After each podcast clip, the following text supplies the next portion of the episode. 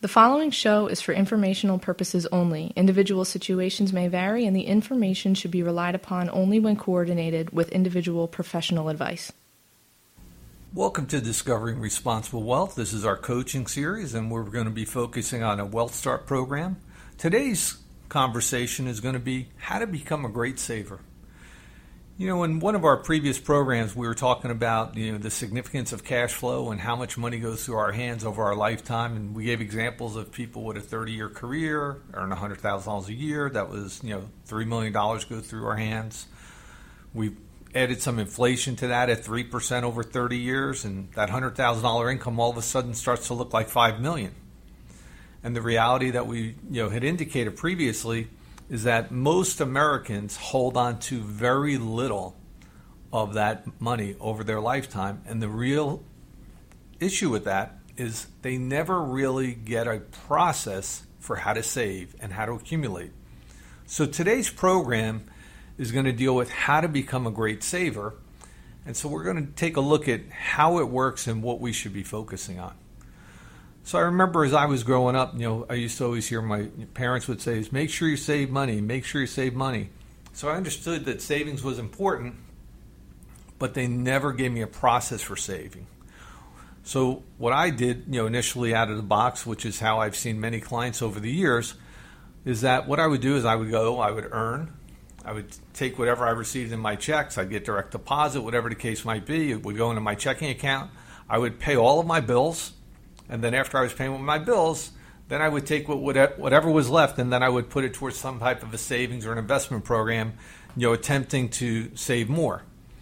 In today's environment, one of the other things which is um, pretty nice and it's convenient is the fact that many of us have 401k plans, we have retirement plans at work, and sometimes we even get to do this through a payroll deduction. So if we looked at it and we said, hey, I started working – my income was $50,000 and I started putting away 5% right away into a savings, which is terrific. And maybe you got a company match. But what occurs over time is this is if I were to look back and you know most of us who may have been around for a little bit and I looked at what my income is today versus what was my income 10 years ago, my income may be 50% to 100% higher than what it was before. I might have went from $50,000 of income 10 years ago to 100,000 today or whatever that number. But the reality is, I may be saving that same 5%. So if we think about it, I was earning 50,000 earning you know saving 5% or 2500. Now I'm earning 100,000 and I'm still saving the same 5%, you know, which is 5,000. And people look and they go, "Yeah, what's wrong with that?" Well, what's wrong with that is we're making 50,000 more and our expenses increase in proportion to our income over time and it happens without us really paying attention to it. So the idea of earning, paying our bills, and saving what's less, what's left, our propensity to spend continually increases as we earn more, we spend more. So what we're going to do now is I'm going to talk to you about how to have a process for saving so that it becomes intentional. You know, it's kind of like you know, I'm, I'm Italian. I always kid people. I would say, you know, as I you know, I happen to like food, obviously, being Italian, and you know, and so forth. And so what happens is over time is I know if I really wanted to lose weight, I should eat less and exercise more. However, what I enjoy doing is eating more and exercising less. So emotionally, we're often not wired for food or for money because the more we make, the more we want to spend, and we want enjoyment today. We want to enjoy today, and why put off you know for tomorrow? But the reality is, is at one point we're all going to stop working, and when we stop working, it's either going to be voluntary, which is we call that retirement, or involuntary life event. And if we don't have a great process for saving, when that happens and we get what I refer to as that last check it could be devastating on the lifestyle change that we're going to go through. So, the way to save is simply changing the process and the flow of money. So, the traditional way, as I review it again, I earn, I pay my bills, and I save. But the problem with that one is my propensity to spend goes up with my earnings. What we're going to suggest is that you change the flow.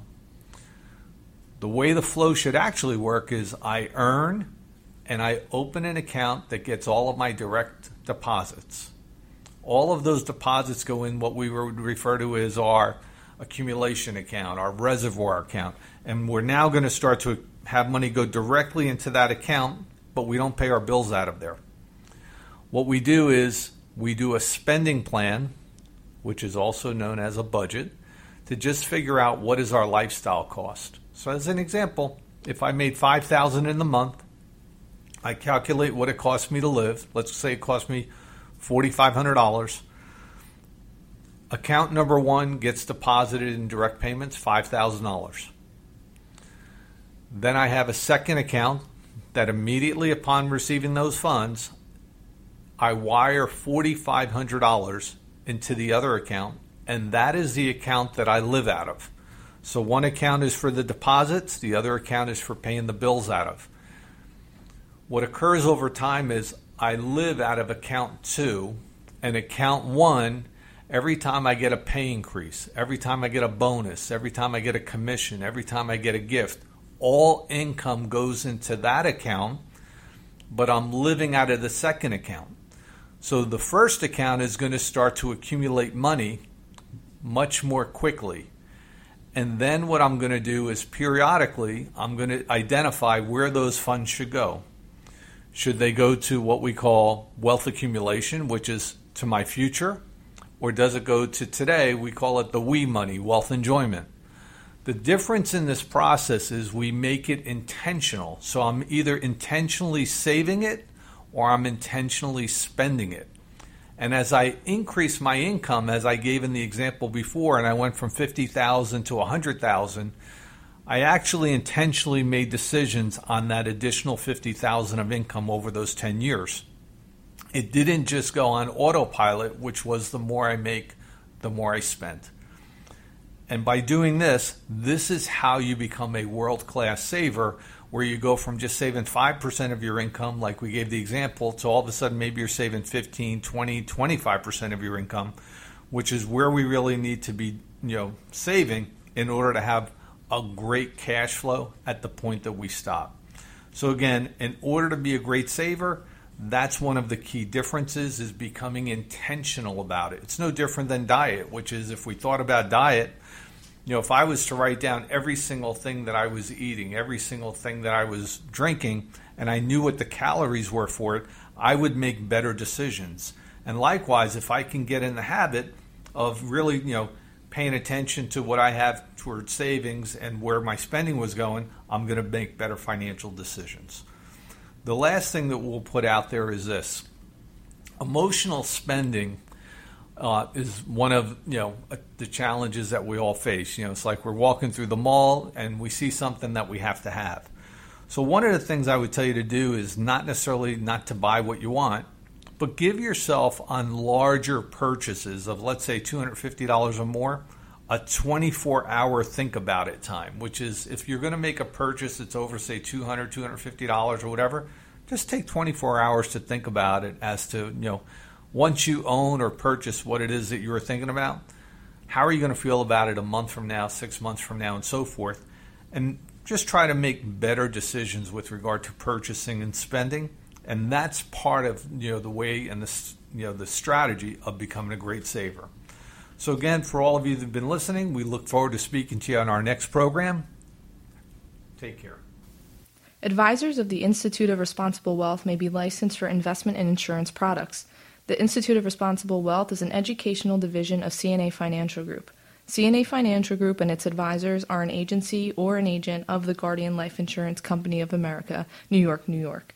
Securities products and advisory services offered through Park Avenue Securities LLC, member FINRA, SIPC.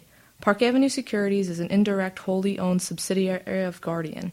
The Institute of Responsible Wealth and CNA Financial Group are not affiliates or subsidiaries of Park Avenue Securities or Guardian. Guardian, its subsidiaries, agents, and employees do not provide tax, legal, or accounting advice. Consult your tax, legal, or accounting professional regarding your individual situation. 202 314 9119 expiration January 2025.